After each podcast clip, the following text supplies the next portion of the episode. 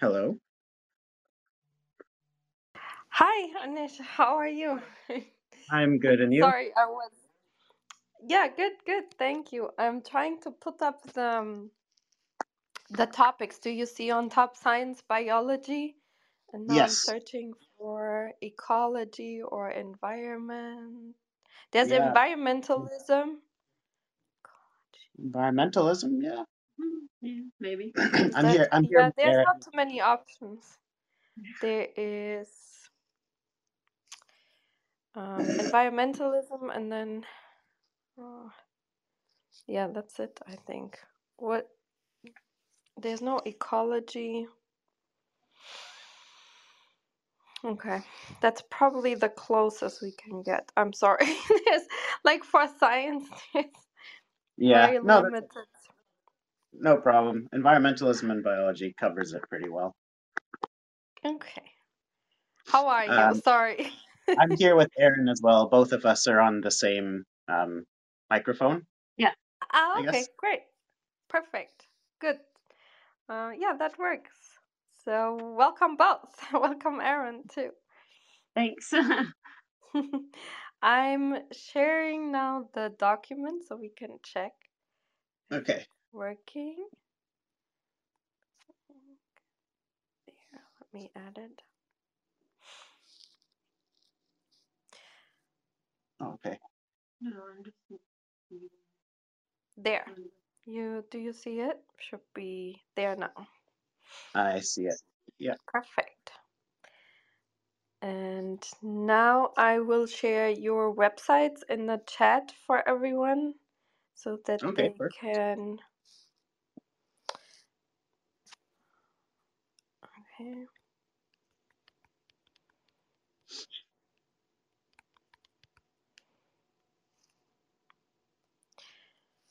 sorry, there are things I can only do once the room has started, so I squeeze in a lot of. And then, Erin, you have.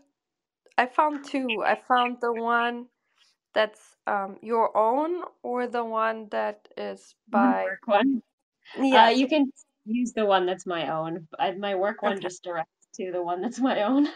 Okay, perfect. Yeah, so I did that.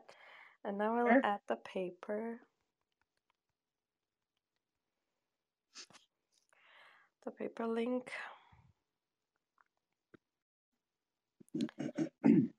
Sorry. Mm, For that's why I start earlier so we get all of this done before the actual start time. And welcome everyone. Nice to see everyone here. And um, yeah, we'll start in around five minutes. So we have a few minutes, which gives me time to say on Twitter that we are about to start too. Cool. And yeah, thanks for doing this, for coming here, you know, making the account and everything. Did did you, since you made the account, try out Clubhouse a little bit or, you know? Um, I haven't. To be honest, I'm a little naive when it comes to the uh, social media technology. I did try um, listen to to a few other podcasts that had been posted from previous speakers. Um, so I, I did I did listen in on a few of those, um, but I I'm, I'm still learning the app. Let's put it that way. Oh yeah, yeah, that's totally fine. I was just checking in general if it's, you know, um, I listen to, I used to, you know, when when the shutdown was, people used to be here, you know, almost all day long. Oh yeah. And so you can, you know, there are music rooms, there are yoga rooms, meditation rooms, political rooms, news rooms, or clubs, and hmm different science clubs and book clubs, and you know, anything you can imagine you can find on here. So, um, yeah, you can easily spend your whole day. And then, um, you know, when the Ukraine war started, there was an ongoing room for Oh yeah. months that had like millions of people in the end, I believe. Um, participating over time, so it was 24 hours. Mhm. Then y- there's an Iranian room to keep us updated about what's happening there, and you know, all kinds of Yeah. stuff. you can always be on here. It's something that we're exploring on it. Um, it's pretty new to us, but it's very cool. Yeah. Sounds very cool. Yeah, it used to be way more busy since people were just, you know, stuck at home.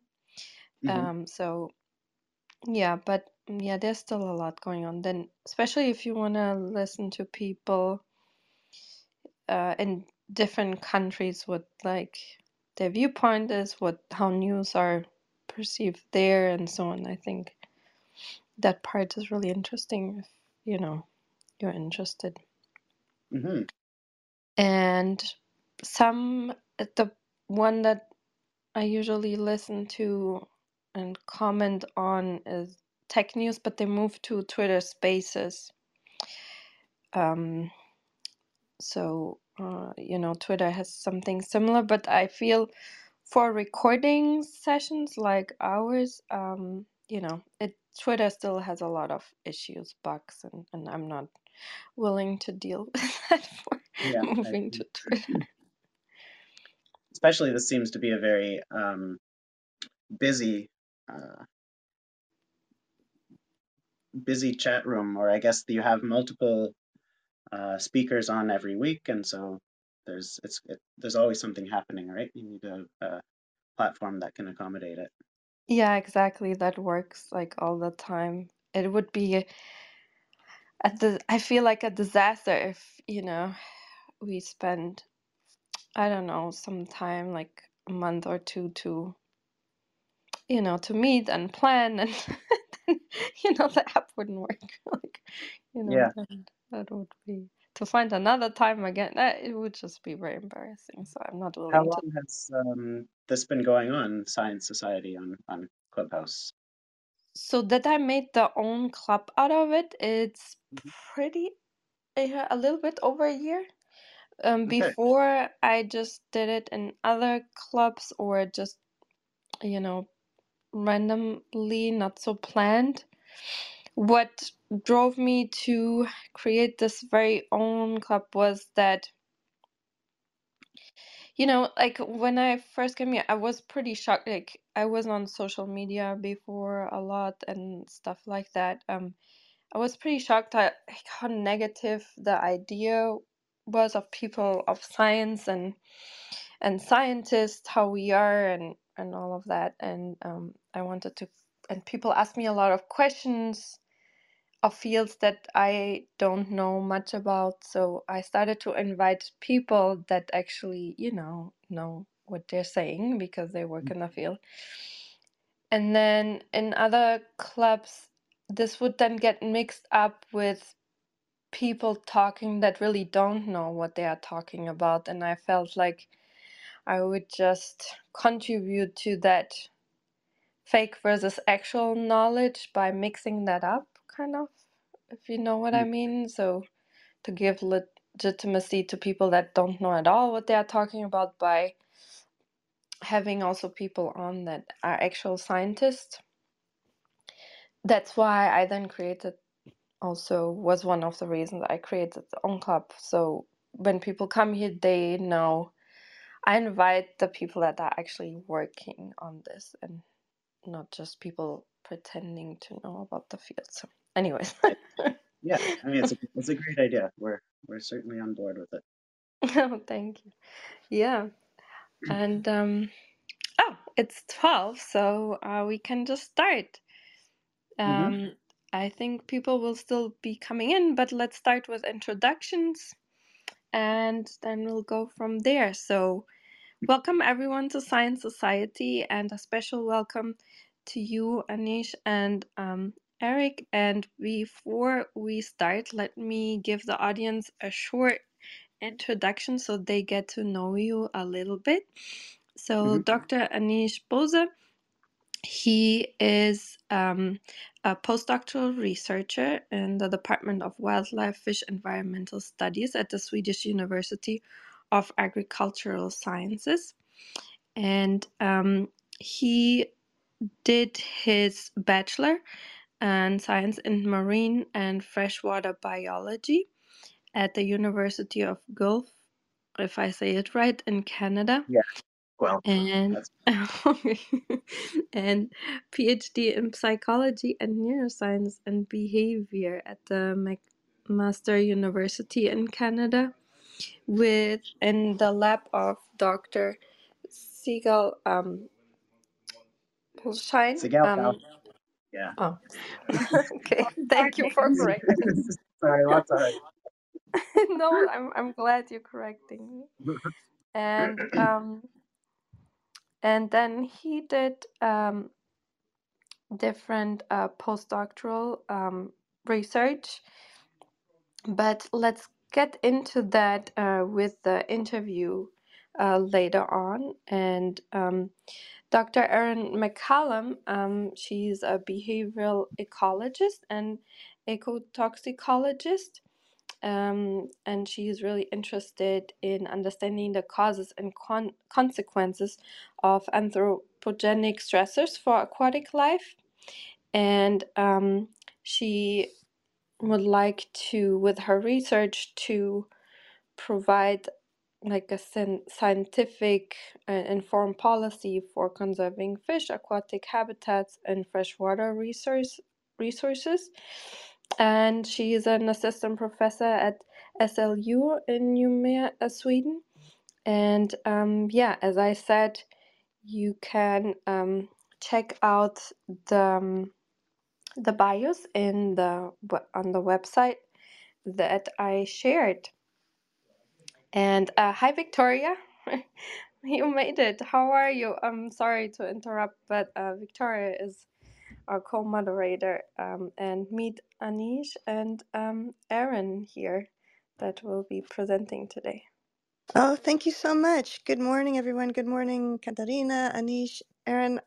Um, is Erin? Does Erin have their own separate PTR, or do I just not see it on my screen, or are they Um, sharing?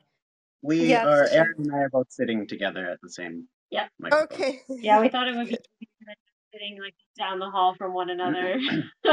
Yeah. All right. Fantastic. Victoria, I know you just arrived. Do you want me to ask the interview questions or do you want to go ahead? Both I am prepared and I'm ready to go. Wow. Even though we have, yeah, we have lots of snow outside. I just have to announce that I'm originally from California, so whenever it snows here, it's an enormous, exciting event. So, anyway, yes, I am completely ready if if everyone else is. Yeah. Uh, yeah, yeah. We uh, are ready to go at your at your All right, pace. thank you. And and please remind me, we have Anish, and who else do we have? Uh, Aaron. Erin. Okay, hello.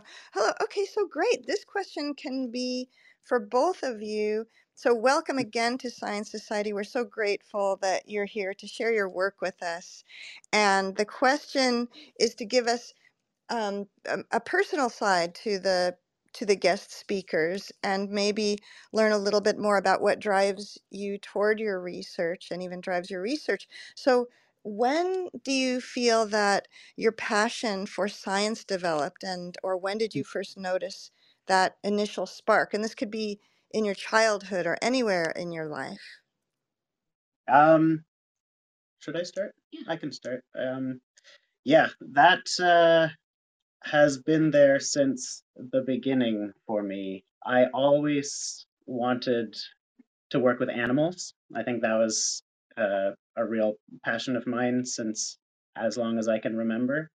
Um, I always was drawn to uh, aquatic animals in particular. I'm not sure why, but in fact, when I when I look back at a lot of the oh old finger paintings that I made when I was in preschool or or daycare, um, I was I was drawing pictures of fish, and so for some reason I was always really interested in, in aquatic animals, and I really wanted to work with animals um, as a career.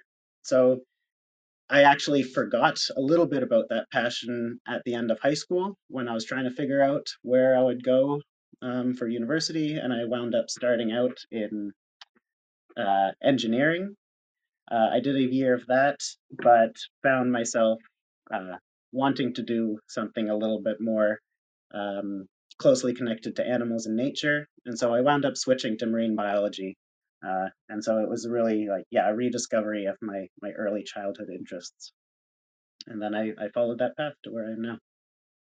Yeah, and for for me, I I was always an an animal lover when I was younger, uh, and loved being outdoors. But I didn't really get into science until I was in um, university.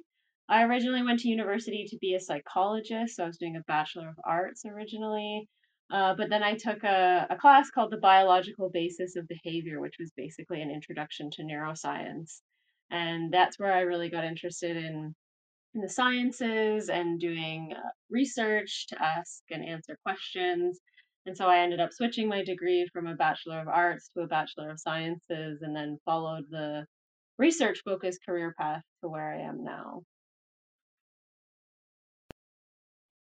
Thank you very much. It's it's especially wonderful to hear both of your your answers together because Mhm. some so you have so, so the similarities and differences that you both switched and went to where you needed to be for this moment in your lives and also that a niche that you had you had that initial initial affinity toward Yeah. marine you know the marine environment and and it's just it's such a beautiful feeling when you you know when you recognize that and then you don't argue with it and then because you can't it's something it's something innate you know in us i believe at least that's what i believe for myself but i hear these when we hear these stories and we ask our guests and and then they say well i had this feeling and then i tried to do you know i tried to be an electrician or something and then i realized Yeah. that what i really needed was neuroscience and and so here you are and so what i always wonder is what is it that that helps some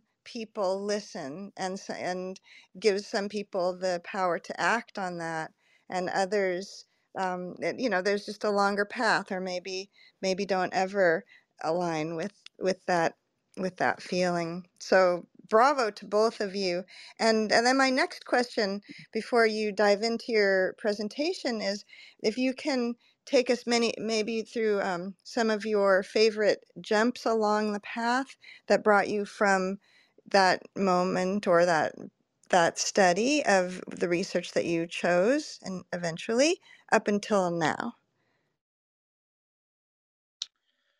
Oof. It's uh, been a lot of bouncing around.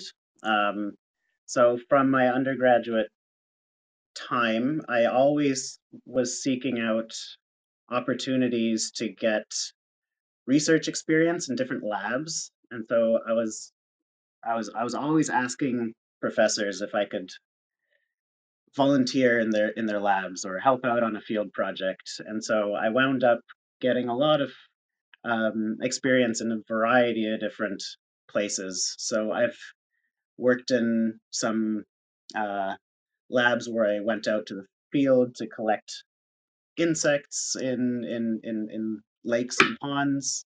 I've worked in labs where I got to um, go on research vessels in the North Sea or um, the Weddell and Scotia Seas. I've worked in labs where I can I could do field work in lots of different places of the world, like in different parts of Africa or, or Mediterranean, uh, and has really been a, a windy road. But I always find that you take one one step forward, and whenever you are presented with a really cool opportunity, you never say no, and you just keep going. Um, I don't know. It's there's been li- not much of a plan, but uh, the plan has always been go where your interests lie and where the funding lies as well, which is pragmatic approach to it. Yeah, and so for me, um, I also started my journey in Canada and then um, moved across the Atlantic to Europe, where we both are now. Um, and I guess I didn't do as much uh, jumping around or, or doing as much field work as, as Anish has done. But I think just I was always interested in in research that was related to urban environments. So I kind of sought out urban areas and people doing work on urban aquatic ecosystems, which you'll understand more when I start we start talking a little bit about the the project that we're going to present today. Um, otherwise, I don't know. I don't really know what to say about jumps, but uh, moving The from biggest the biggest jump was moving from after my PhD, moving across uh, the world to Sweden, where we are now. So that was a, a really big choice to, you know, leave my family and everything that was in Canada and move to Sweden. Luckily, Sweden's not too different from Canada in terms of weather, but uh, yeah, it's been a really exciting but also challenging time moving to a country where you don't know or speak the language and setting up a whole new whole new life here. But Sweden's been very kind to me, so it's been great. yeah, exactly. I guess we should emphasize we our biggest jump was from across the Atlantic between our PhDs and our postdoc years. Um, uh, we we left Canada to start postdocing around around Europe. That was both exciting. It was stressful, but it's led us to where we are now. Yeah, I use the word, thank you for that answer. I use the word jump maybe so people don't think that they have to um, provide us with, um, you know, an exhaustive bio. but but I can see words matter. And uh, so, hooray, Sverige, jättebra. That's that's a yeah, big. ah, Yeah. It's a svenska. hmm A bit. That's a beautiful place to be, and and these are are really wonderful and exciting answers to to hear about a little bit of what you've both done and and what motivates you and and the importance of following the motivation and as you say also the funding and and that everything that we do shines back onto what we're going to do in the future you know and I see it, it shows that all of those all of those jumps did inform um, what you're doing now and and then bring you together to do this work. We love to hear about collaboration here. We try to be a kind of collaboration with bringing science to the people and breaking down barriers of access to science and access to meeting people like both of you. So thank you. And at this point, I will hand you both the mic and your PDF has been pinned by Katarina. So everybody can get into that as and follow you along. And then we're here to help field questions. People might put questions in the room chat that we can share with you and also to bring up friends later who might want to do a Q&A following your talk. So thank you so much. Great. So i- All if right. um if people have questions, will you just interrupt us and let us know? Yes, we can do that. No, we it's it's up to you. You you get to choose. It's guest's Oh, choice either and you either get to choose if it if the questions drive your discussion, that's great. If you want to wait, it's all great. I would say Mm. either is fine. I just we probably won't be watching the, the chat as much. So yeah, it's whatever you, whatever works. People you can interrupt if it makes sense at the time, and if not, we'll we'll wait and answer them at the Okay, end. that's what we usually do. And and you don't have the responsibility of monitoring the room chat. That's Katarina and I are here to do that. Okay, great. hmm So thank you. Um, The mic is great. yours. So we have a few slides prepared, and and so when we go through the talk, uh, I guess we will just shout out what slide number is relevant, uh, just to keep people um, on the same uh, pace with us. And uh, the first part of the talk, Erin will give, and then I'll take over um, for the second half.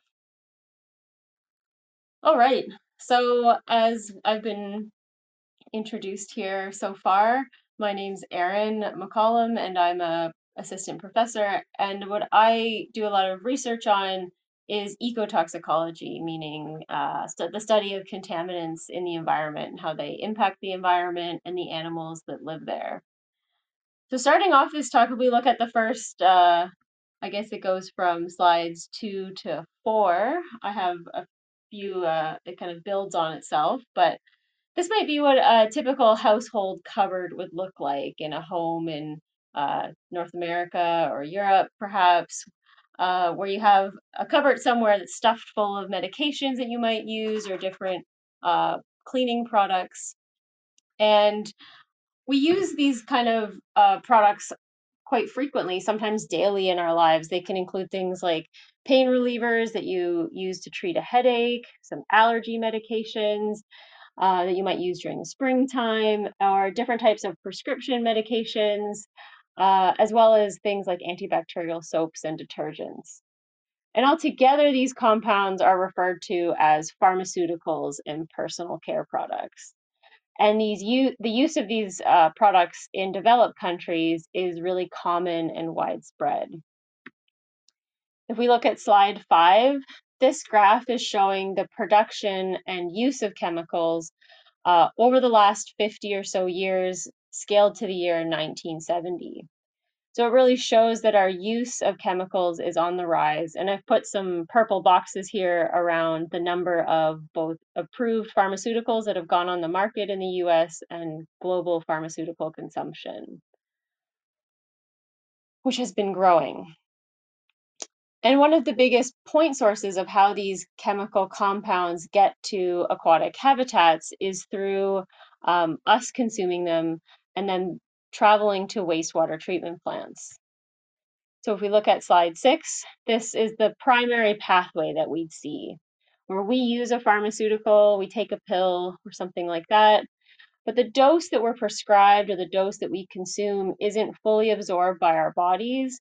So some of it is excreted back to a toilet uh, where it's flushed down the drain and makes its way to a wastewater treatment facility and this facility will treat that water before it's discharged back to surface waters.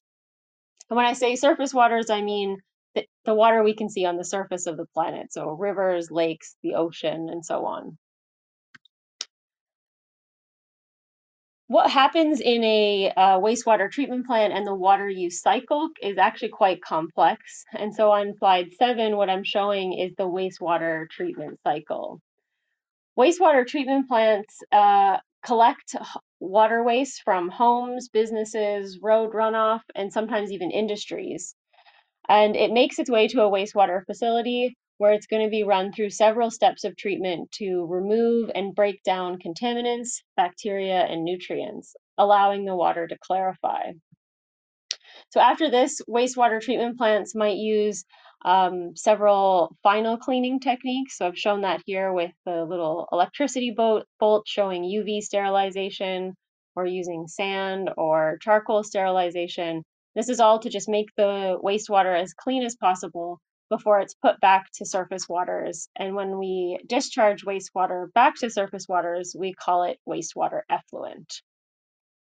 So pharmaceuticals really go from being on the shelf in our homes uh, through our bodies, through a wastewater treatment plant, and back to surface waters through this process here.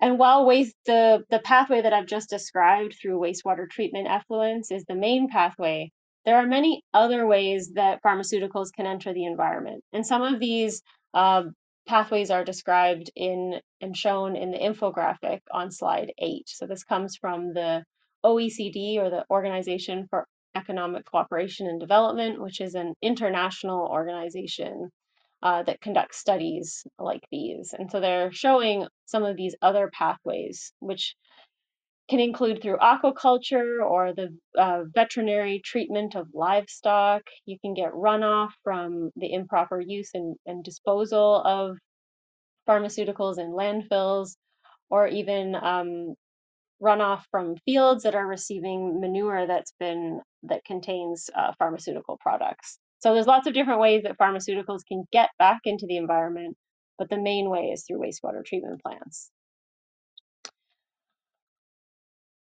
And so wastewater treatment plants are a nice kind of schematic of them is shown on slide nine. They tend to look like this, uh, very industrial looking. Uh, but the main thing I want to point out, and maybe that you've uh, already kind of deduced is that wastewater treatment plants aren't able to remove all the chemicals that flow to them. So on slide 10, I'm showing that there's lots of different chemicals that potentially enter a wastewater treatment plant. Uh, but these chemicals aren't really able to be removed, and that's because wastewater treatment plants are kind of an older technology and they weren't really designed to deal with modern synthetic chemicals. Wastewater treatment plants are really great at breaking down things like uh, nutrients and bacteria to make the water safe. Um, but they're not as good at removing, fully removing contaminants. And so here I show different types of chemicals that can enter from a wastewater treatment plant effluent. But today on slide 11, we're really going to focus on pharmaceuticals. And that's the focus of a lot of my research over the past decade. Pharmaceuticals have been measured in the environment on a global scale. So on slide 12, I'm showing the results from a recently published study, came out in 2022, where they measured pharmaceuticals at different sites all over the world. So all these little spots on this map are places where they took samples. And this research team found pharmaceuticals on every continent on Earth, even Antarctica. So pharmaceuticals are really a global problem when we think about them as novel environmental pollutants. And when they get out into the environment, what happens? On slide 13, what I'm showing you is that when fish are exposed to pharmaceuticals in uh, wastewater effluents, they are able to absorb pharmaceuticals from that wastewater effluent into their tissues. So these are results from a study showing that uh, pharmaceuticals absorb into different uh, types of tissues, like the brain or the gonads, when fish were uh, exposed to different dilutions of wastewater effluent. So pharmaceuticals are getting out into the environment and they're getting into animal tissues.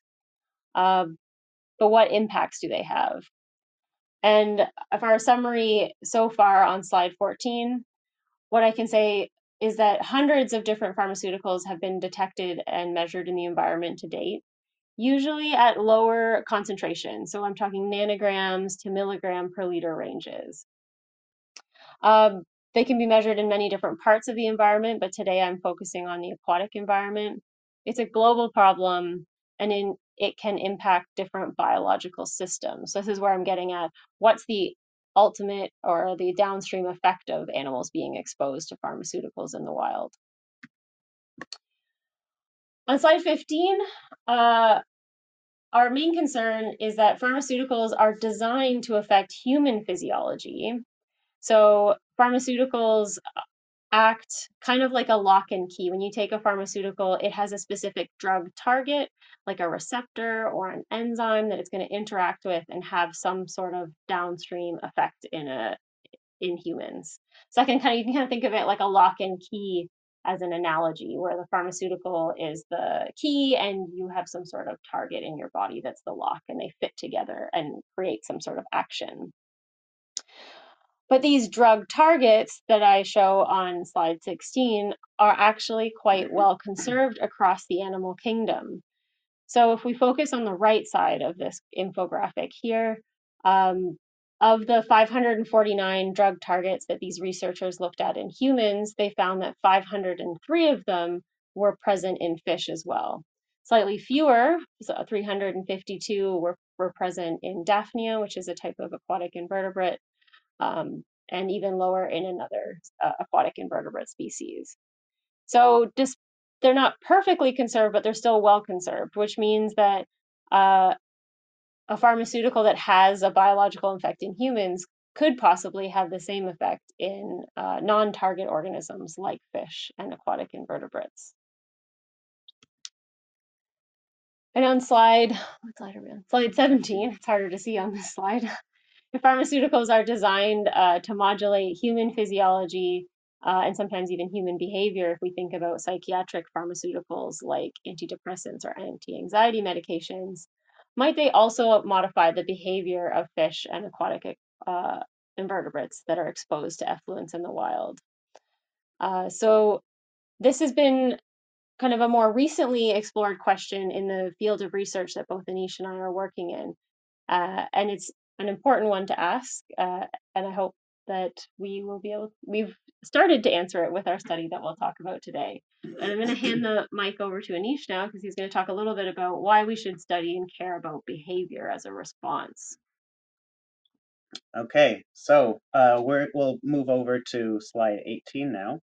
Um, and I just wanted to reiterate that uh, Erin and I have been working as a team for quite a while now um, and this team is really comprised of Erin, who's an ecotoxicologist, and myself as an animal behavior researcher or a behavioral ecologist. And so, in a lot of the studies where that we've done together, where we look at the effects of pharmaceuticals on wildlife, we choose to focus on behavior as an endpoint. And this is for a number of different reasons. Um, firstly, because pharmaceuticals, as Erin just mentioned, are designed to affect uh, physiology and behavior in humans. And so it's likely that they can also have effects um, in animals as well. But we also study behavior because it's an extremely important uh, trait for survival and reproductive prospects in animals. And so this is essentially their evolutionary fitness that we're talking about. I mean, if you don't behave very competently in the wild, then you won't be very successful at, at surviving or reproducing. Uh, and behavior is also very important if we want to understand processes that affect higher levels of biological organization. Um, and so, what do I mean by this? Well, if you look on slide 18, um, we have a diagram here that shows how life on Earth can really be represented as a structured hierarchy um, of physical, chemical, biological processes that are all building upon one another. And so you can see this on the slide, the hierarchy of biological levels that start out with very, at the very small microscopic levels, going up to the whole organism level, and then up to populations, communities, and ecosystems. And so at the very low levels, we can study things like how molecular interactions affect the functioning of cells and tissues. We can go a bit higher and study how tissues and organs interact with one another via maybe the the endocrine or the nervous system to influence the health and well-being of the whole organism. And then at even higher levels, now we can start to study things like, oh, how multiple organisms live and interact together to form populations, or how individuals and populations interact to form communities, and so forth. but importantly, it's through behavior that organisms interact with one another in their environments. So if we want to understand, say, population dynamics, or if we want to maybe sustainably manage our environment and the ecosystems within it, well, this requires a deep understanding of the behavior of the animals living in these systems. So what happens when a habitat becomes polluted with pharmaceuticals? Uh, for example, if they're dumped into the environment by a wastewater treatment plant. Will this change the way that the animals behave in these environments? Uh, and does this have any consequences for the populations and communities of organisms that are living there?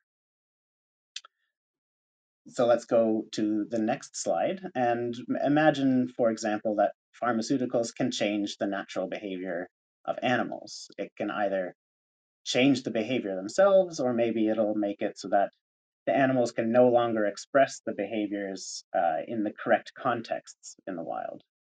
Well, if this is the case, then exposed animals may no longer be able to find mates or social partners. They may no longer be able to care for their offspring as well as they should. Perhaps they're not able to live together in groups as cohesively as otherwise, or maybe they simply if they're exposed to pharmaceuticals, they no longer pay attention to their surroundings or to the dangers in their environments. And what this all means is that individuals exposed to pharmaceutical pollution, well, maybe they're not able to respond to the challenges of their daily lives anymore. For some, that might mean the difference between life and death, and for others, well, maybe it's uh, the difference between being able to reproduce versus not re- being able to reproduce, and yet for others, perhaps it's the difference between simply raising one baby or raising five babies. So the degree of severity might differ from one case to another, but in theory, changing the behavior of individual organisms can have a number of impacts at various scales of biological organization. So we are particularly, or were particularly interested for this study in one type of behavior, which was predator-prey interactions. And you can see a couple picture examples of, of this on slide 20. so these are uh, the interactions that occur when one individual attempts to capture and eat another one. Essentially, one individual is running for a meal and the other one is running for their life. Uh, and these are incredibly common interactions in nature. You know, nature is a, is a pretty grim place. Animals eat each other all the time. And predator prey interactions are extremely important for a stable ecosystem. So we started wondering, um, now we're on slide 21.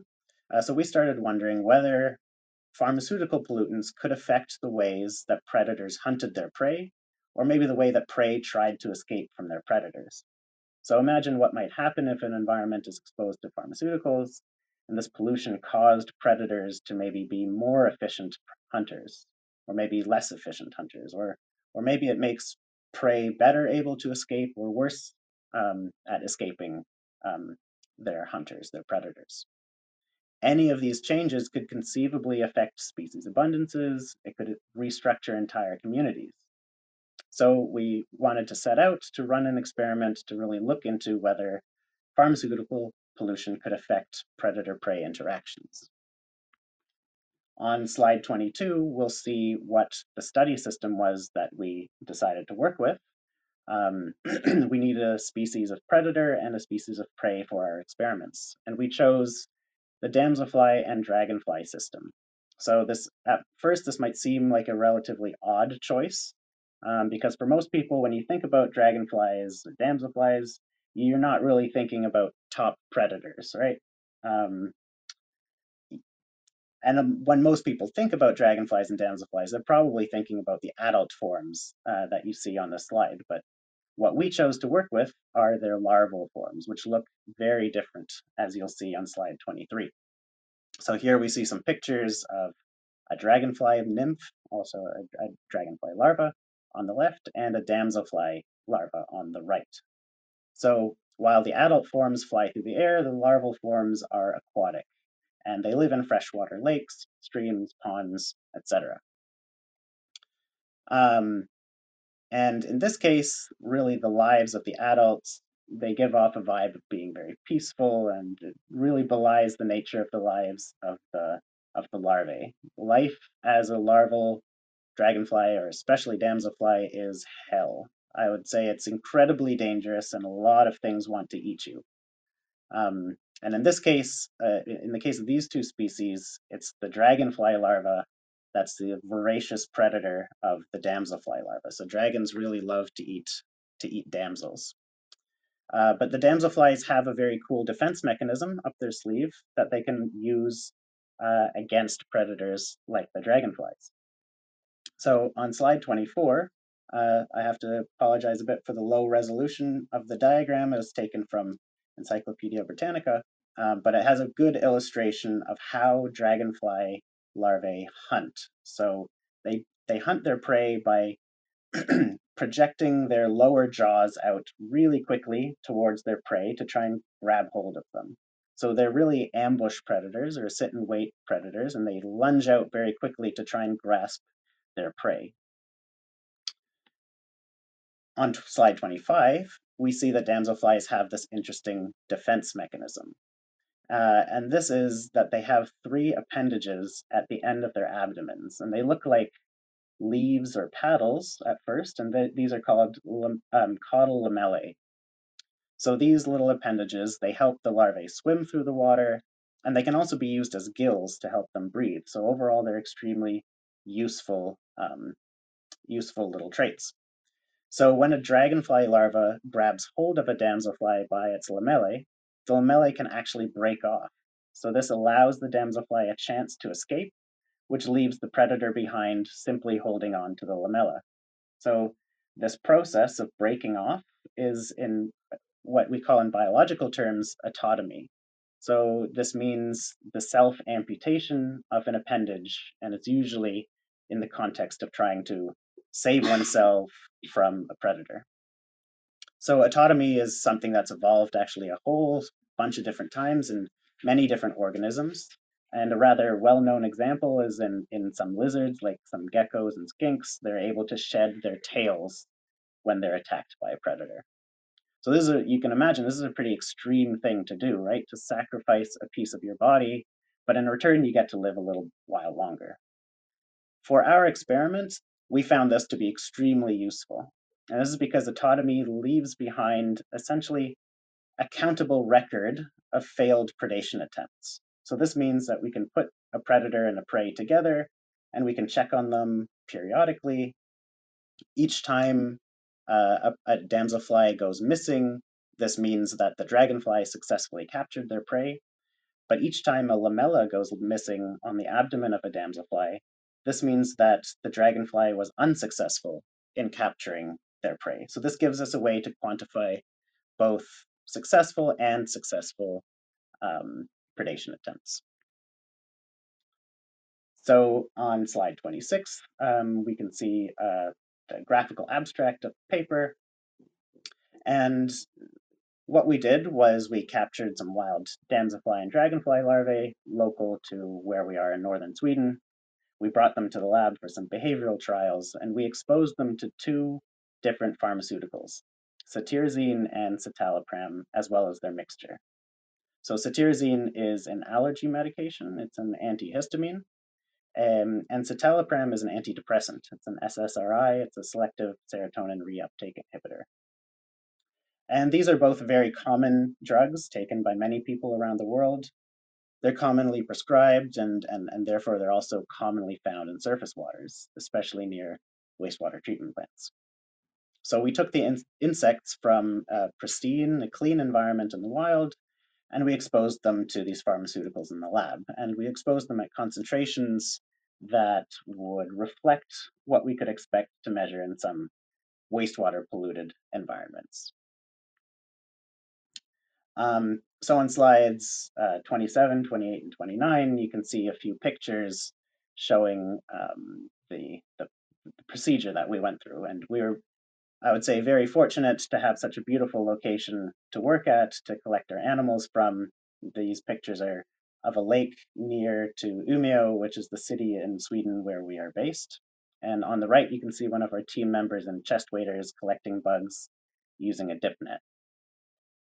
Uh, and so the dip nets bring back lots of different creatures that we then have to sort through on the shore. Um, and we, we're sorting through everything for the two species that we're that we're interested in, uh, which in our case was the northern damselfly and the common hawker dragonfly. So we transport animals back to our lab at the university and we'll keep them in special climate controlled rooms. Um, so these are rooms where the temperature can be held at very specific levels, and we can also control the light cycle so we can simulate um, sunrise and sunset. And this essentially lets us keep the animals in a temperature and a light environment that matches where they came from in the wild. And what you see here is also a, variety of different aquariums, lighting stands for, for camera recording, and different size tanks for running our trials in. So on to slide 30, um, our, our project involved placing the animals into two scenarios.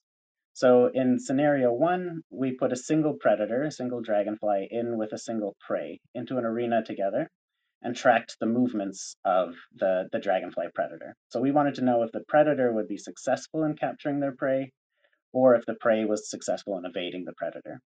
And we actually used an object detection tracking program to do this.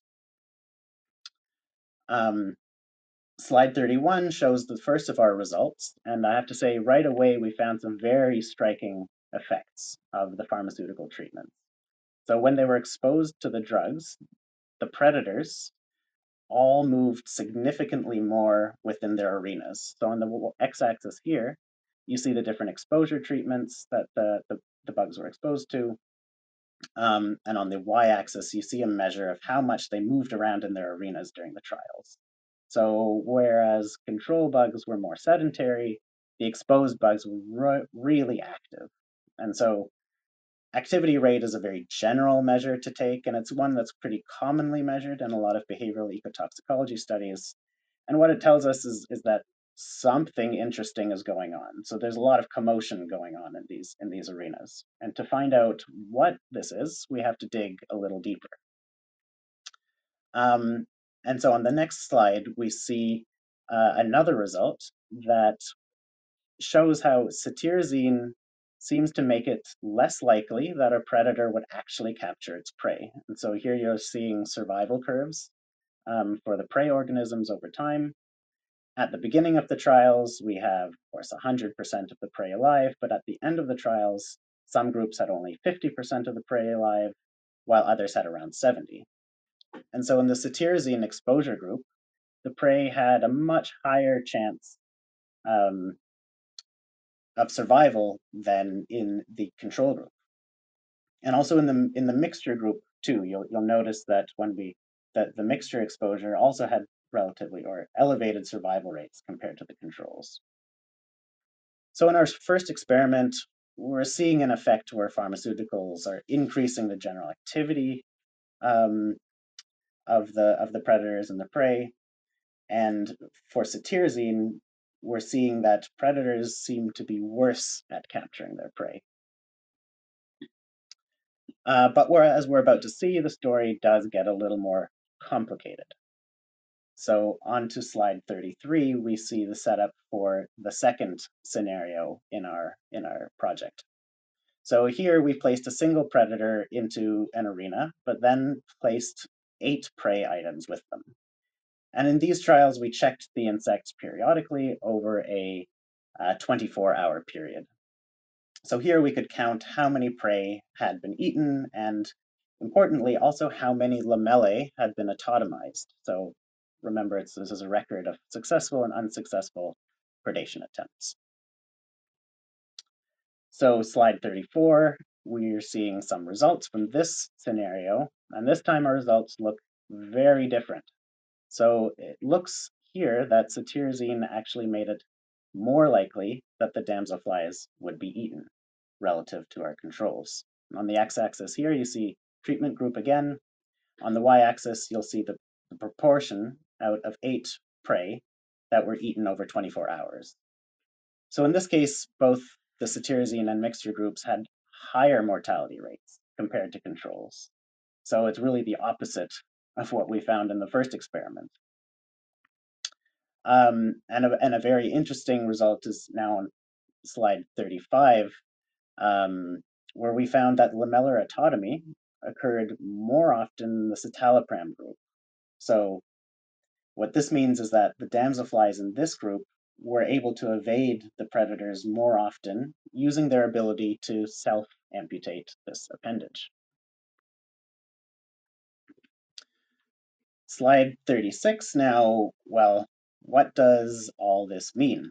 Well, it means that pharmaceuticals, at least the ones that we investigated here, can affect the way that predators and prey interact with one another but perhaps not in a very clear and easy to way un, uh, easy to understand way. Um, and this is perhaps a very common occurrence in science. Things always tend to be more complicated than you first expect. Um, the drugs we tested, particularly cetirizine, had this effect where they either made it harder to catch a prey or easier to catch prey, depending on the experiment and the, the social context. Uh, and we, we, we did find that in one experimental treatment, the predators seemingly became sloppier or less efficient, as indicated by the increased rates of lamellar autotomy. And so what this suggests is that in polluted uh, is that polluted habitats can experience altered predator-prey relationships, and this makes it harder to predict how species communi communities will be structured in impacted areas. So I, we think that this is a very exciting area of research, and we're we're hoping to expand on it uh, in the in the near future. Um, we will leave it at that, I think, for the for the slides, and I think we're happy to take some questions now. Yeah, and you'll be able to see there's a few more slides here, but there are kind of some extra ones we have uh, that we might use for certain questions that might get asked. Well, thank you so much for this wonderful presentation, and I think for this really important work um, that you're doing, and that you're taking the time to share this with us in such a really um, interesting way. So, um, first of all, thank you for that. And um, yeah, everyone that has a question, please go ahead and and raise your hand or uh, post comments in the chat. Um, if you um, yeah if you cannot you know speak um, up uh, for now and um, And in the meantime, I saw that Tim uh, Tom had the question um, hmm in there, but I feel like you kind of answered that. I don't know. Do you see the chat uh, in terms of cause and effects? Yeah, it's an interesting yeah. question. It's about whether the the actual pharmaceutical is what's driving the behavioral effects, or maybe a, a breakdown product of the, the pharmaceutical within the, the organism. Yeah, and um, I can answer that. Well, I'll, I can try to answer that. um, a lot of pharmaceuticals actually have bioactive metabolites, like Tom has pointed out here.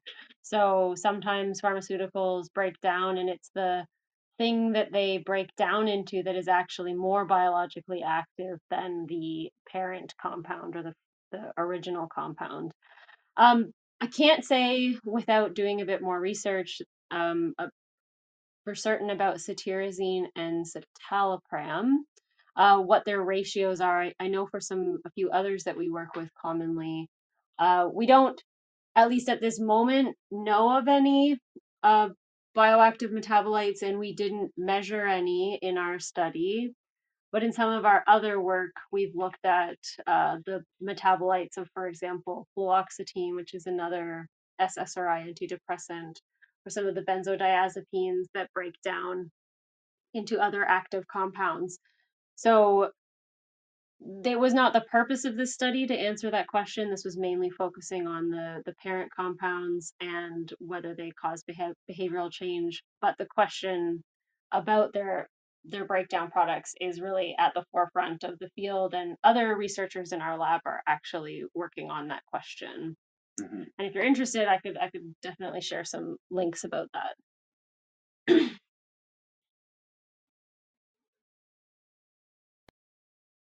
Yeah, Tom, I, I see you here. Did that answer your question, or did you want to follow up?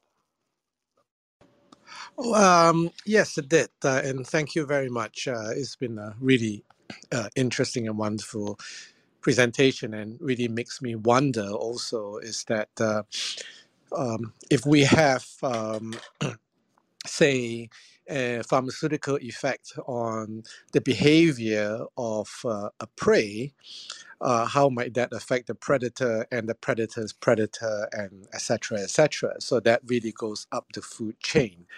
And um, it um, amazes me, but also scares me to wonder how um, different pharmaceuticals could effect different changes, um, especially on potentially important um, animal groups like uh, insect groups like um, the bees uh, that we rely on for pollination um, and also uh, the food that we eat.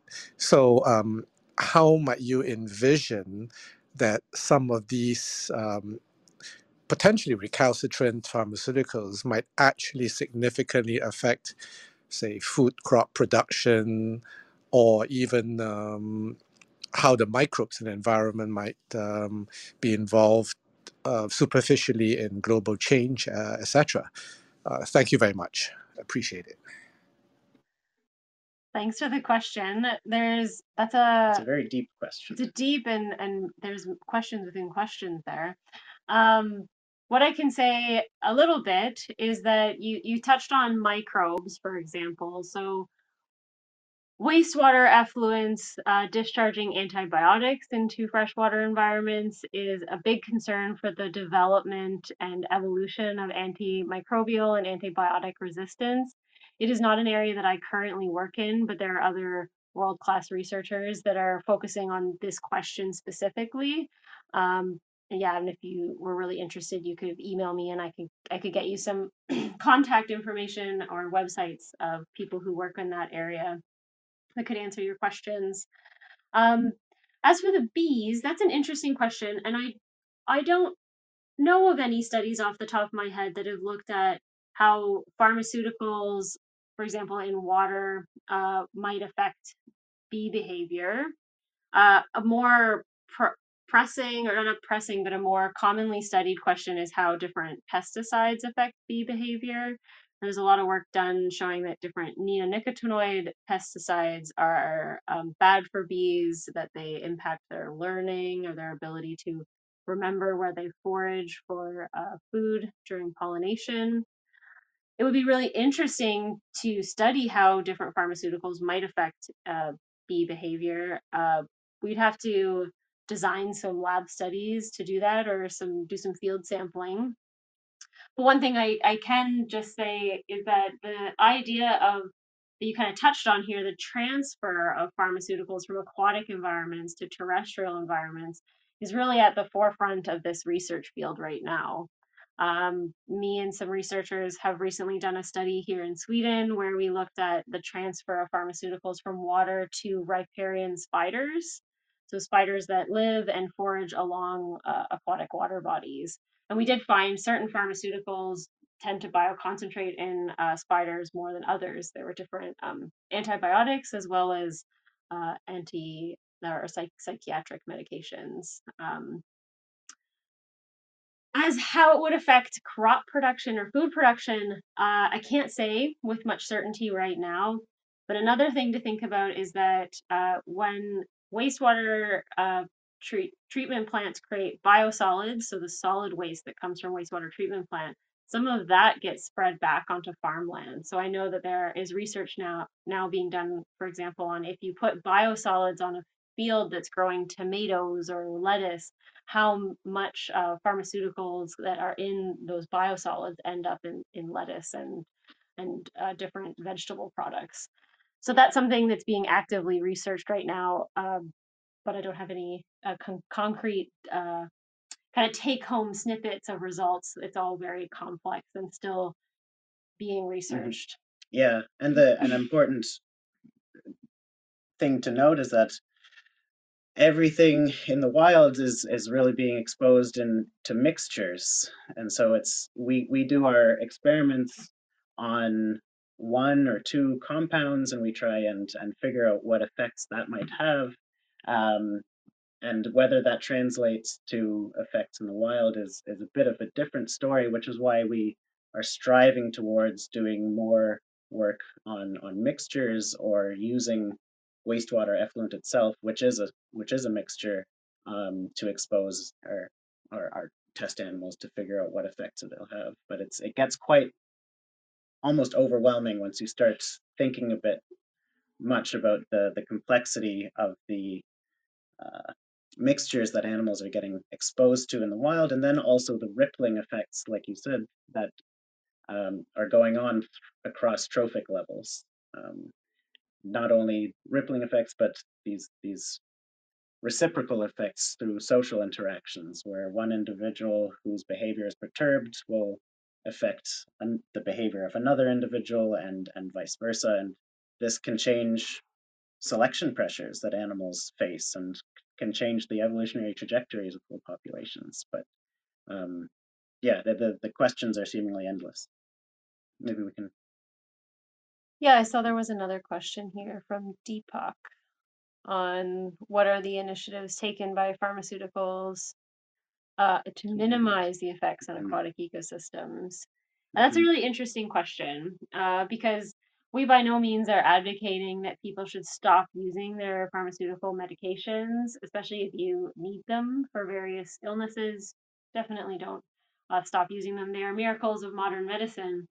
Um, but there's kind of two approaches to removing pharmaceuticals uh, from or preventing pharmaceuticals from entering the environment. And one could be called an end of pipe solution. So that's something like upgrading wastewater treatment plant technologies. So there's more modern uh, types of, of wastewater treatment that are better at removing pharmaceuticals before they're put back into the environment. However, those cost a lot of money. Uh, and so then they're a big um, infrastructure investment that uh, municipalities uh, have to make, and that ends up costing taxpayers a lot of money. So it, it's very contentious, a very contentious topic in a socio-political perspective. Then there's kind of the before pipe solutions, which might mean engineering or designing pharmaceuticals to break down more quickly uh, so that they have less of a lasting effect. Uh, that's one idea. or also changing prescription patterns. And now I said that you shouldn't stop using the pharmaceuticals that you need to use, of course. But a good example of this is uh, how there's been a recent shift in not per- over prescribing certain pharmaceuticals like antibiotics so that we don't um, contribute to the rise of antimicrobial resistance. So, those are the kind of two perspectives on how we can deal with pharmaceutical pollution. Do we either stop it at the end of the pipe before just before it enters the environment or we make changes in our consumption and design of pharmaceuticals so that they have less of an effect and don't need to be removed before they hit the environment. Yeah, and and I can say that uh, a little plug for the institution where we're at, the Swedish University for Agricultural Sciences (SLU). There are researchers um, here at the at the university who are working with wastewater treatment plant technologies and trying to design new technologies specifically for removing different classes of pharmaceuticals and personal care products. So it's on people's minds. We're we're getting engineers to to try and tackle this program, uh, this problem. Is there another one? I have a question. Uh, if you got some time. Yeah. So, um, back when I was in high school, I used to uh try and get out the city. I'm from Chicago during the summertime, and one uh the things I used to do was go to these uh little research programs at uh University of Illinois, and they have a pretty big agricultural um school up there.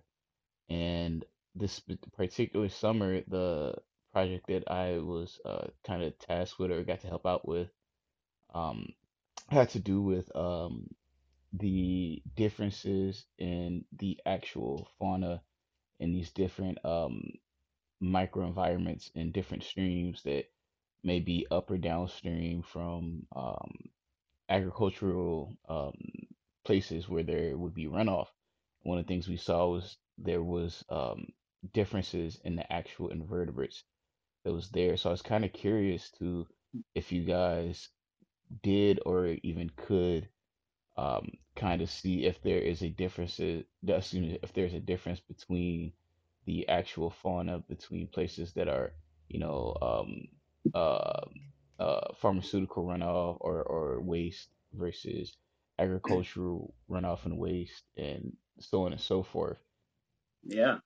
Uh, yeah, I mean, you're you're describing one of our research projects right now. Uh, this is a this is a big program that we have going on, or it's it's spearheaded by by Erin. It's really her her uh, one of her academic babies. Uh, so I'll, I'll let her describe it.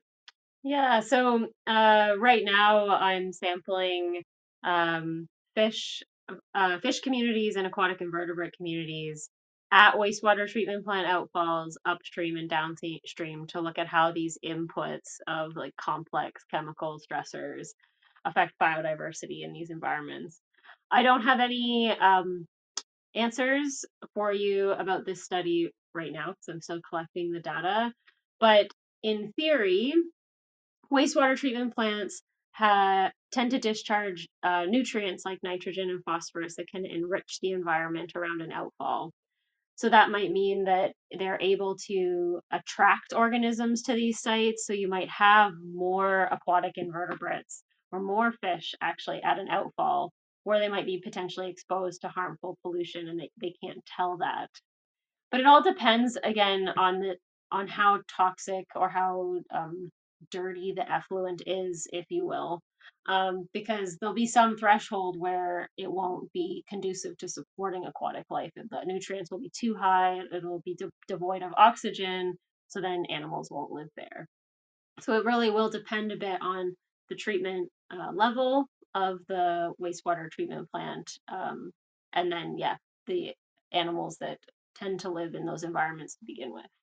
So it's a definitely a great question and it's something that uh, people are thinking about. And your the program that you did sounds really interesting. Uh, mm-hmm. It would mm-hmm. be cool to learn a bit more about uh, the researcher or the research group you were working with there. Yeah, the, so that the, what we're describing here, the, the attractive force or the potential for some of these point sources of nutrients and pollution to actually attract animals and change the community around them is what's called an ecological trap, or at least that's the um, how we we're, we're thinking about things. So it's a, a kind of abiotic conditions that really are attractive to uh, to animals, but then when they've been attracted to a certain area, they're then exposed to some deleterious factors as well. And so we are envisioning where we're hypothesizing that things like wastewater treatment plants can act as these traps in the wild. And but uh, what we're looking for in this research program is change in differences in species community, fish communities, insect communities, downstream and at the outfalls of these wastewater plants. And unfortunately, we don't have any straight answers for you yet because the data has not been analyzed yet. But it is currently being gathered, and it's a project that it's an, ongoing long-term project. So we're we're hoping to really dig into the data in the coming year or or so.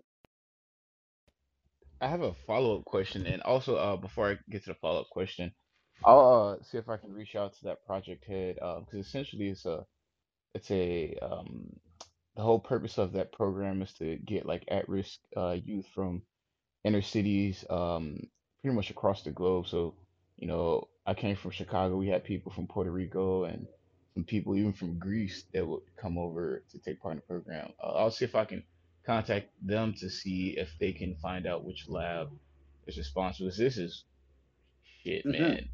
15, 16 years ago. So it may not even be the same person in that department, but uh, I can see if I can contact them. And I followed you, so if I No worries. No worries okay, if you can't it. It sounds like but uh, a super interesting program, and I'm really glad you were able to partake in something like that. Yeah. yeah, um, I mean, even so, like uh, collaboration in the scientific field to me is always a beauty. Uh, but my follow-up question, um, it's kind of sounds like that sometimes when you get these uh newly polluted environments that it can cause a change in the uh microenvironment of whatever space like in this regards uh different water systems that could almost cause like an ecological hole. And like now my question is like do you think it's worth investigating if if there is ecological hole, if that's what makes like certain invasive species so easy to invade. Because um, the reason why I Mm, asked that, being from Chicago, uh, we have like uh like these little water systems that go through the downtown area, and the water is dirty as all hell. And one of the issues we have is invasive species, and it kind of makes me wonder if the lack of diversity uh ended up making the the hole for these invasive species to then come in and thrive. Yeah, I think you hit the nail on the head there. Um, the effects that these environmental stressors can have, so these chemical stressors, can be to reduce the biodiversity of a native ecosystem. And one of the possible consequences of a reduced biodiversity in an ecosystem is that the that its biotic resistance goes down, and that's essentially uh, what we call how how resistant an an ecosystem is to being invaded by a non-native. So it's it's certainly possible that by damaging or reducing the diversity of a native ecosystem, you make it more susceptible for invaders to come in and take root and and to proliferate. So it's certainly very, very, very plausible. Yeah, and, and we've even, in my PhD research, we even saw that happen. So I did my PhD research in Hamilton, Canada, which is on the edge of Lake Ontario, um, and a very, like, kind of like Chicago, super polluted city. It has historical steel industry, you know, three different wastewater treatment plants discharging into one harbor, and so on.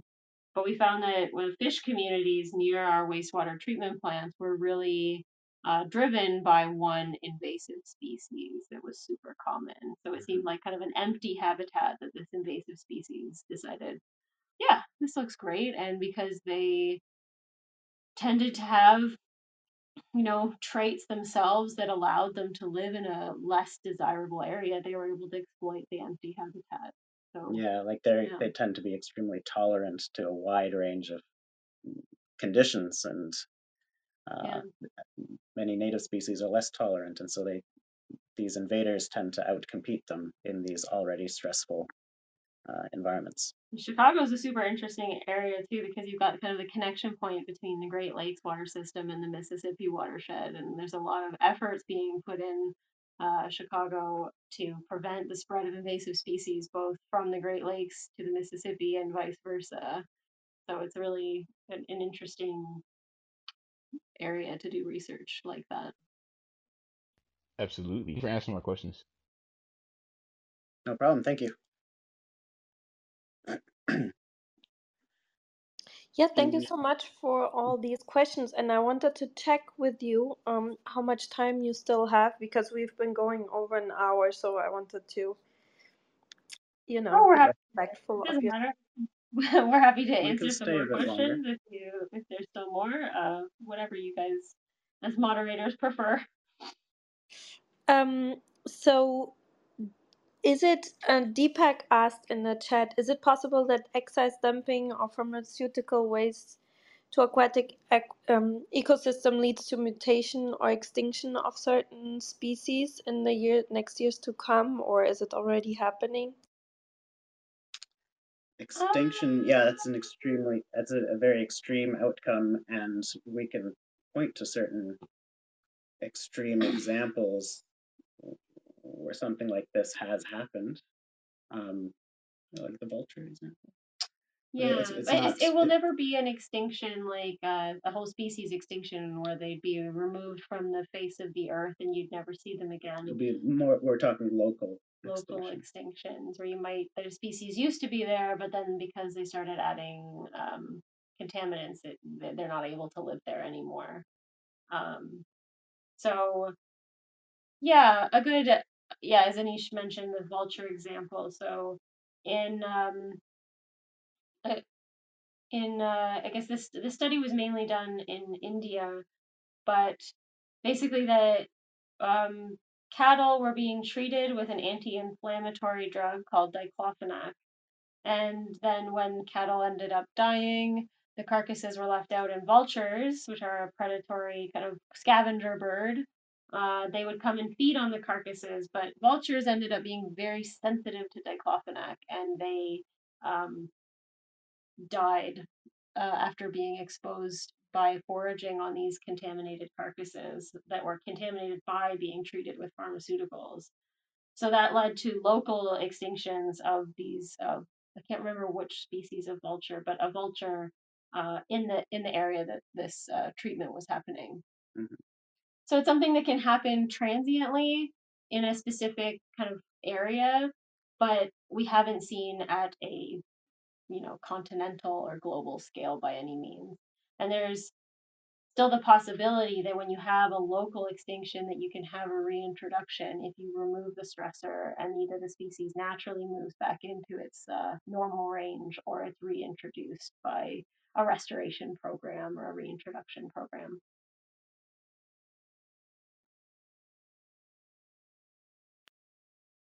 Yeah, thank you. That is interesting. And I wanted to also add the question maybe um, the relationship to like the human environment.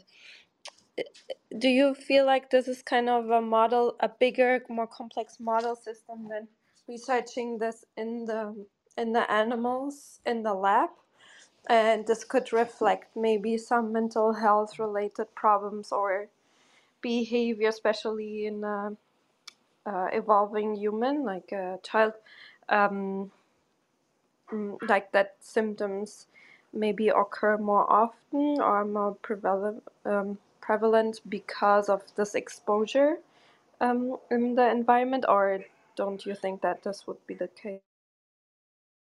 Do you mean um do you mean that like um that exposure to pollutants in the environment, the human exposure to pollutants from the environment is driving like changes in human behavior? Yeah, exactly. So, you know, in drinking water and so on, I would assume that there are also pharmaceuticals and so on? that's definitely uh, an interesting question, and I think it's hard to an- it's hard for me to say. Um, a good, a, a better field of research to answer that question is environmental epidemiology. So that's more people who do research on the effects of chemical contaminants on human disease burden and occurrence on a like large scale. Um, I know that there's been correlates, for example, uh, that have been done when leaded gasoline and leaded paint used to be used, and IQ scores in children, for example. And then once uh, lead was removed from gasoline and paint, that we saw IQ scores go up. Um, but there, that's all correlation. It's hard to prove causation with relationships like that. Um, and unfortunately, well, not maybe not unfortunately, fortunately, uh, with humans, you can't uh, put them in a lab and expose them to different compounds. You kind of have to rely on these uh, correlational relationships. I don't know if that's a satisfactory answer, but it's definitely a possibility, but it's not something that I know of uh, that's been studied mm-hmm. so far. Oh yeah, yeah. I, I yeah, I, I would assume that that is very complicated and really hard to do always everything in human, like what's yes. the causation. But um yeah, it's interesting to think of kind of the whole system there and because we see so many like such a rise in you know in in mental health disorders especially in youth and preteens and so on and we make mm-hmm. all kinds of links but it's probably a huge mixture of stuff but i feel like people care more um, to regulate these exposures if it's also affecting humans. I guess that's why I made the yes. question. like, Absolutely. A hundred percent. It's not until yeah. People care more about humans than the environment for sure. Yeah, so you know, like I don't know, is there a huge variability of amounts of pharmaceuticals depending on where people live in which countries like i would assume that in places where they prescribe just more would probably be higher exposure. variation.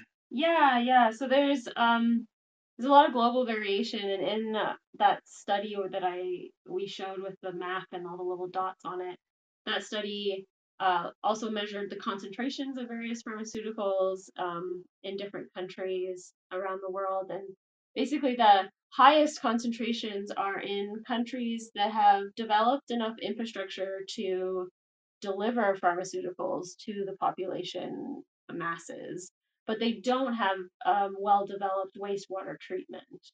Uh, so this tends to be more um, middle income countries that are rapidly growing at the moment. It, you also, there's just a ton of variation in what pharmaceuticals end up in the environment based on the population that feeds the wastewater treatment plant. Is there a hospital connected to it? Is the population an aging population? Uh, there's also even variations on a weekly or a diurnal or a daily basis. You tend to see more pharmaceuticals uh, you know, in the mornings and the evenings uh, when people are at home.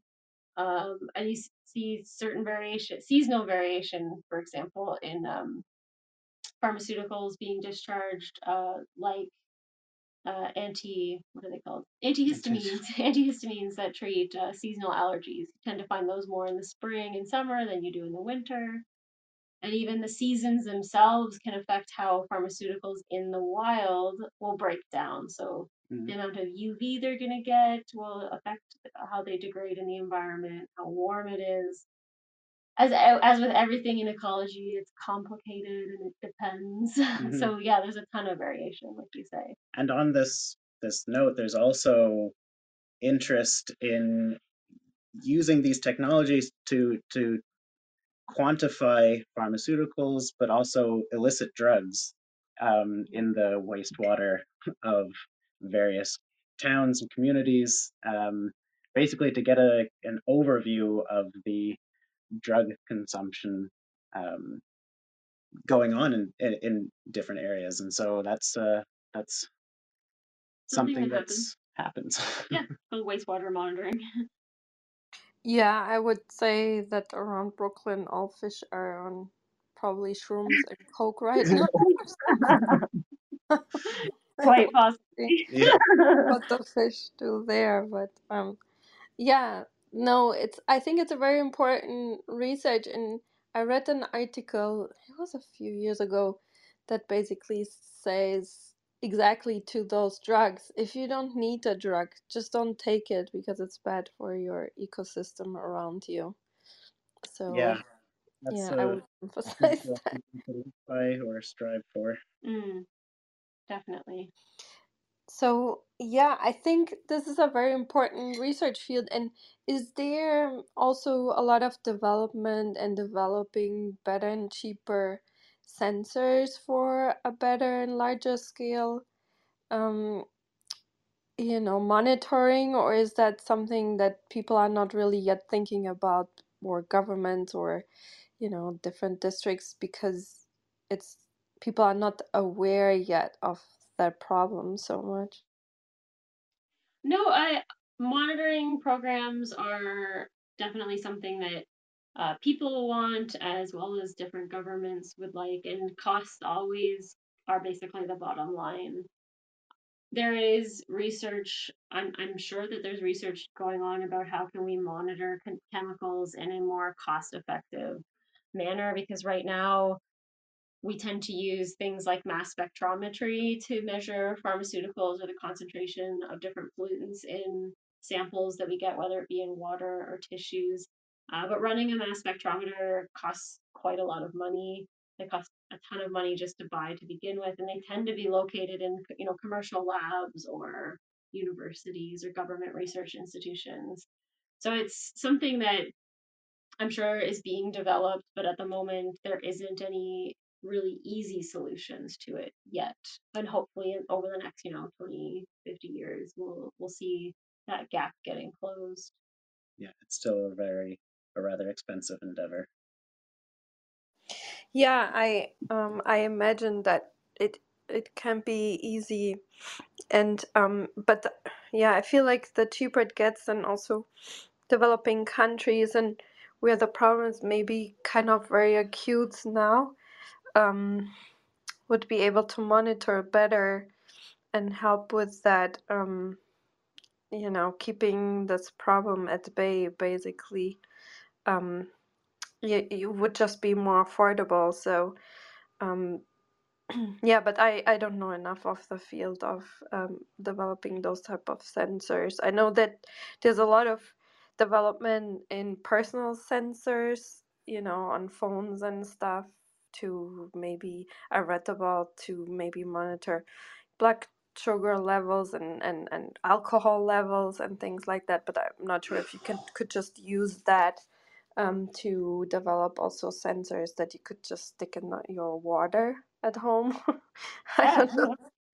it's That a would be yeah, it'd be super tremendous. interesting and definitely something that would increase the access of lots of communities to be able to monitor pollution in their environment. So Yeah, it would put a lot of different of these chemical pollutant problems more on the radar.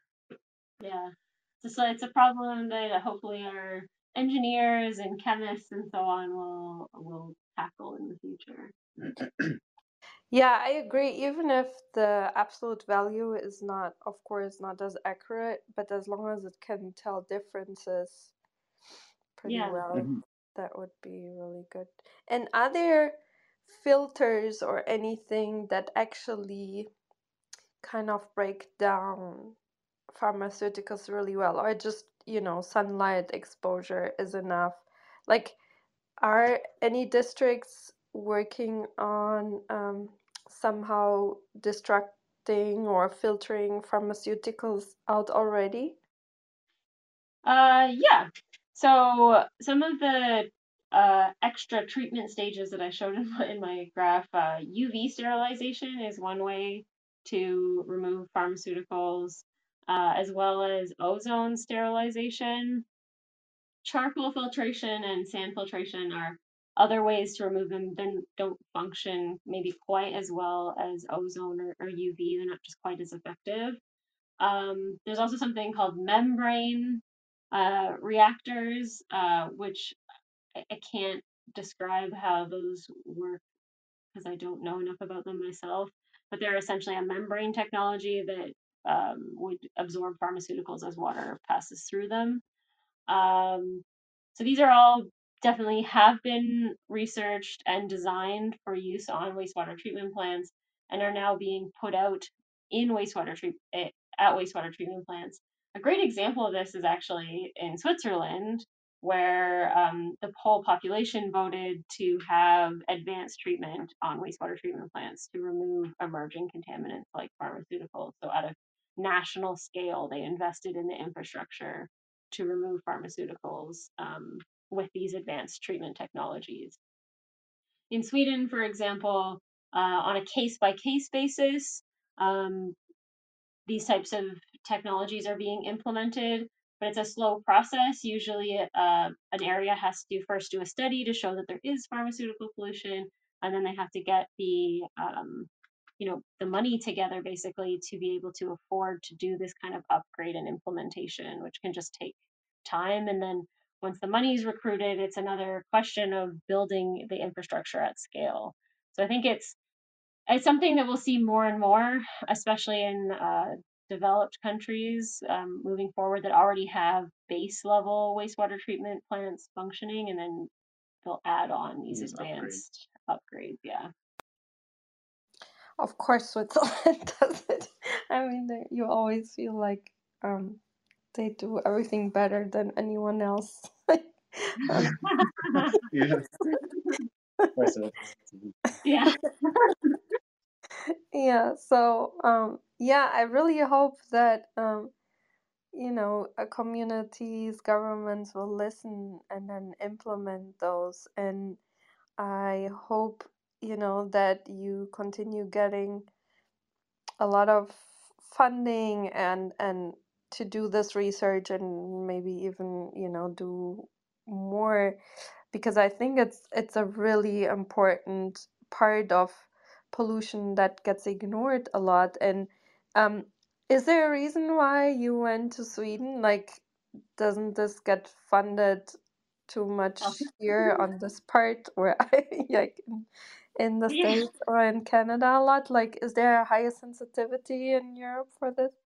No, no, no, no. Um, it all had to do with um, uh, uh, with finding a postdoc. So at the time when I finished my PhD, I had applied to do postdocs in several different labs that were working on this area. Uh, some in Canada, some in the U.S., and and some in in Europe. And it just you know the way things broke down that the proposal that we wrote uh, me and my pro- po- postdoc supervisor Tomas Brodin um, was funded in sweden and then I, I moved to sweden to, to do that project and have been very fortunate to continue developing my career here since then um, so it's a global problem and there's researchers that do work on questions like this in in the us and canada as well mm-hmm. and it, yeah the the reason why I moved was, you know, the opportunity to work with somebody and have the project supported at the time.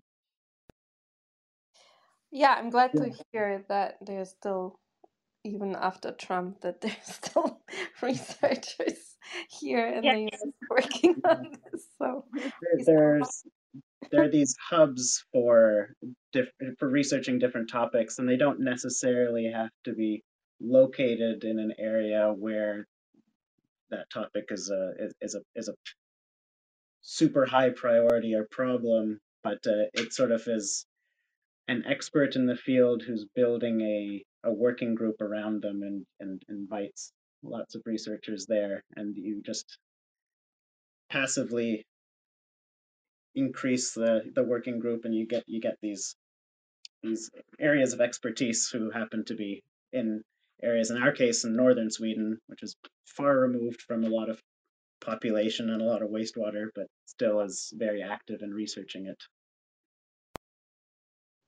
Yeah, that's really interesting. And I mean, if you would want, or if somebody, um, you know, would want to transition to study this in humans, I think the public data sets are quite good in in in Sweden and Norway also to look into um, you know region specific maybe outcomes in health. I think you know a lot of public health research is based on a data set from these countries, so that would be another upside maybe for the future. Or is that correct? Uh, possibly, yeah.